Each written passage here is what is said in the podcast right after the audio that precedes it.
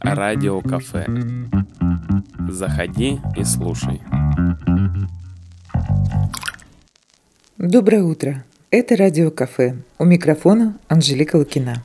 Знакомьтесь, мой гость Владимир Александрович Редкозубов, президент фонда «Мое открытие Сибири», организатор клуба сказочников «Баюшки» и фестиваля сказок и легенд «Сибирские соболята». Фонд находится в старинном доме на улице 1905 года. Табличка на доме номер 15 гласит, что это дом жилой Гороховой. Сюда чаще ходят за цветами, в цветочный магазин. И чтобы исправить ситуацию, фонд придумывает события, проекты, программы. О них-то мы и решили поговорить с Владимиром Редкозубовым за чашкой утреннего кофе. 15 марта по случаю дня рождения дома мы официально, формально заявим об открытии музея. Почему мы вышли на этот формат создания музея а, как мультимедийный музей? Располагаемся мы в довольно-таки старом здании, которому более 100 лет. Официально у нас есть подтверждение, что он был построен в 1910 году, то есть ему 15 марта исполнится 107 лет дата не круглая, но интересная. Я всегда играю цифрами в этом плане и посмотрел три цифры, то есть один, первый такой мультимедийный музей сказок и легенд, потому что мы смотрели, мониторили информацию, пока ничего подобного нет. Ноль – это начало, с нуля начинаю. Но 7 – это вообще сказочная цифра. Раз сказок и легенд – это такая сказочная, мифологическая цифра, семерка. А в сумме 1,07 – это 8. 8 – это бесконечность. бесконечность. Я когда произношу музей сказок, меня уже на этом месте некоторые останавливают и говорят, так у нас же есть такой музей. То есть на Горького есть музей тоже в старом доме, и они называются именно музей сказок. Наверняка ваш чем-то будет отличаться, раз вы говорите, что ваш такой первый. У нас просто сарафанное радио, оно немножко искажает. Дело в том, что я у истоков того музея сказок стоял и его открывал вместе с идеей Тимофея Лушкина. Это ее проект. И проект, точно сказать, называется «Сибирский дом сказок». А музей там СССР, в том же доме. Это Горького 16, я очень хорошо знаю. Это тоже памятник, тоже дом с мезонином. И как раз в мезонине там так же, как у нас, находится такая сказочная комната. Мы, чтобы вот как раз не повторяться, мы называем то помещение традиционно у нас как сказочный терем, потому что архитектурно русская конструкция, она не мезонин, как французская, а именно терем то строение, которое над основной частью здания располагается. Ну а во-вторых, мы это теперь еще называем музейная комната. Вот у нас музей сказок и легенд. Ну и во-вторых, у нас есть конкретное название «Баюшки», которое связано с истоками сказочного творчества. Как вообще сказочного творчества, так и сказочного жанра для человека. Человек, когда вступает в жизнь, он в первую очередь вступает в такой сказочный мир через вот это слово «баюшки», «баю, баюшки, баю», это колыбельные песни и сказки на ночь. Это радиокафе. Вы слушаете «Утренний кофе» с Анжеликой Лукиной. Владимир Редкозубов рассказывает мне о новом музее, который они с единомышленниками решили открыть в доме жилом Гороховой на улице 1905 года. Мультимедийный музей сказок и легенд «Баюшки». Сразу возникает ассоциация медийная, это что-то такое очень современное, что-то... Заходишь, все крутится, мигает, да. можно потрогать, где-то поучаствовать. Вот, но за этим словом в первую очередь смысл – это информационное какое-то поле. Ну и представьте, дом старше 100 лет, сколько здесь не просто информационное поле, а их много, этих полей, этих слоев или пластов, которые накопились и дом, храня вот эту всю информацию, он одновременно создает э, себе какую-то гарантию сохранения. Ну, сам факт, когда он еще не был памятником в 1989 году, то есть когда он сгорел, и он был восстановлен. Одна из причин – это все-таки та информация, которая в этом доме хранилась, как архитектура, памятника. Вот. И восстановили благодаря какой-то информации об этом доме, несколько такой смутной, не было реальных чертежей, замеров – то есть он, скорее всего, больше восстановлен как образ того дома исторического, но были э, рисунки, изображения этого дома были, и его первоначальный облик восстановлен полностью. Могут быть отклонения плюс-минус в каких-то размерах, габаритах. Но и тот даже, когда он сгорел, от него остался след на стене соседнего дома. Они стоят стена в стену. Это так называемая брендбаурная стена, и вот она сохранила вот тот самый габарит, высоту и ширину, по крайней мере. Я хочу сказать, раз музей сказок и легенд, то в моем монологе будет присутствовать и история, и где-то, может, потеряетесь, а где я тут что-то начинаю сочинять. Вот. Где-то начнете фантазировать, да? Ну, кстати, почему форма сказок и легенд? Потому что, в первую очередь, нам эта тема интересна. Потому что легенда, она все равно основана на реальных событиях. И вот мы имеем с этим домом реальное событие. Это то, что он построен был в 1910 году, и построен он был машинистом паровоза Казберуком Андреем Кирилловичем. Есть документы, исторически все это подтверждено. После пожара 1989 года вот в этих информационных полях связанных с домом, с его информационным наполнением, я так понимаю, произошел какой-то сбой, сдвиг. И когда его после восстановления решили поставить на учет, как памятник, на нем почему-то появилась совершенно непонятным образом, никто сейчас не может объяснить, табличка, что этот дом под названием «Дом жилой Гороховой». В тех документах, которые мы поднимали, связанные вот со строительством дома и его дальнейшей историей и судьбой, фамилии Гороховых там не присутствует. Да, Андрей Кириллович Казберук жил здесь до 30-х годов, после чего дом был продан им. Здесь было несколько хозяев, фамилии этих семей известны также, нет там фамилий Гороховых.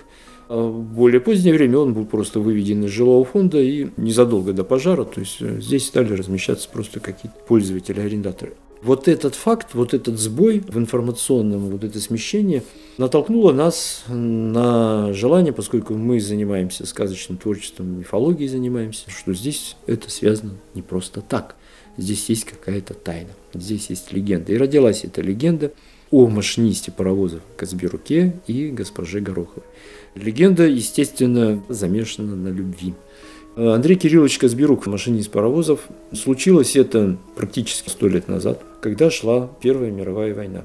И железная дорога в годы Первой мировой войны работала очень напряженно. И Андрей Кириллович, будучи машинистом, практически не вылазил из командировок, из служебных поездок. В одной из своих поездок на одной из станций на перроне он увидел молодую особу, женщину, которая ему приглянулась, понравилась. Было время, поезд стоял, ожидал погрузки, и Андрей Кириллович воспользовался этой паузой и познакомился с дамой. Ей оказалась госпожа Горохова. У нее оказалась непростая жизненная ситуация. В деталях мы не погружаемся, но она приняла его предложение пожить в его достаточно просторном доме, пока у нее не выправится вот этот жизненный кризис. Они приехали сюда, она поселилась, для нее он отвел комнату, возможно, как раз в мезонине. Ну, их отношения постепенно развивались дружеские, приятельские, не любовь с первого взгляда и не пылкая любовь, потому что то, что произошло дальше, как раз, видимо, этим объясняется, что, возможно, в ту минуту, в те годы страсти как раз в их отношениях не было. Но, тем не менее, они решили вступить в брак и стали намечать день свадьбы. Но вот эти постоянные разъезды, командировки Андрея Кирилловича вынуждали дату свадьбы все время передвигать. И случилось так, что вернувшись из одной поездки, Андрей Кириллович не застал Горохову дома, но нашел записку, где она пишет Андрюшенька, видимо, это не просто так, что не получается нам заключить союз. Это знак свыше. И чтобы не усложнять отношения, я решил уехать. И тут Андрей Кириллович понял, что он потерял очень близкого человека. Он настолько переживал и был озабочен тем, как вернуть, чтобы что-то притягивало его, ну уже можно сказать теперь возлюбленную, к этому месту. Он прям так и называл свой дом, дом Гороховый. Ну, как-то по фамилии это как-то дом Натальи, дом Ольги. Ну, учтем ваше предложение. Как ее звали, кстати? Ну вот видите, табличка «Дом жилой Гороховой». Имени нет. Я пытался выяснить, у нас в этом году было интересное пересечение с потомком купца Горохова, кстати, моего тезки купца, я имею в виду того Владимира Александровича, а потомка зовут Кирилл Александрович. Я у него интересовался, потому что у его прадеда, вот этого Владимира Александровича, было двое сыновей и, по-моему, три дочери. Судьбы дочерей не очень известны, потому что они, естественно, когда выходили замуж, фамилии менялись, и они где-то терялись. Я ему назвал вот этот э, факт, говорю, что есть дом, который почему-то называется дом жилой Гороховой, ну, случайно, никак с вашей семьей там не связан. Он говорит, ну нет, не похоже, чтобы какие-то пути привели в Новониколаевск или впоследствии Новосибирск, вот на улицу Переселенческая, позже 1905 года. Видимо, придется пойти тем же путем легендарным и дописать имя, если режет слух. Ну, пока звучит вот так по фамилии. В общем, не помогло, не возвращалась. Возлюбленная прошло достаточно много лет уже, и революция, и гражданская война отшумели. В итоге он отчаялся и решил а сам отправиться на поиски. Дом он продал и отправился ездить, искать госпожу Горохову. Поиски были безрезультатны, поездки были где-то сумасшедшими, безумными. И в одной из таких поездок он простудился, заболел и в итоге умер. И здесь уж точно по нашей легенде, это уже совсем не историческая часть моего повествования, дух Андрея Кирилловича возвращается в этот дом, поскольку здесь он пережил самые счастливые минуты своей жизни. Если Андрей Кириллович как человек потерял надежду, то дух его, оставаясь в этом доме, ждет.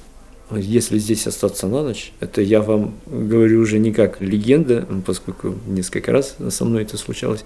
Здесь есть звуки происхождения, которые трудно объяснить. По нашим представлениям, ну, как и бывает в старых домах, бывший хозяин, его дух, причина такая, что он здесь живет, он ходит по дому, а вдруг в одной из комнат он встретит ее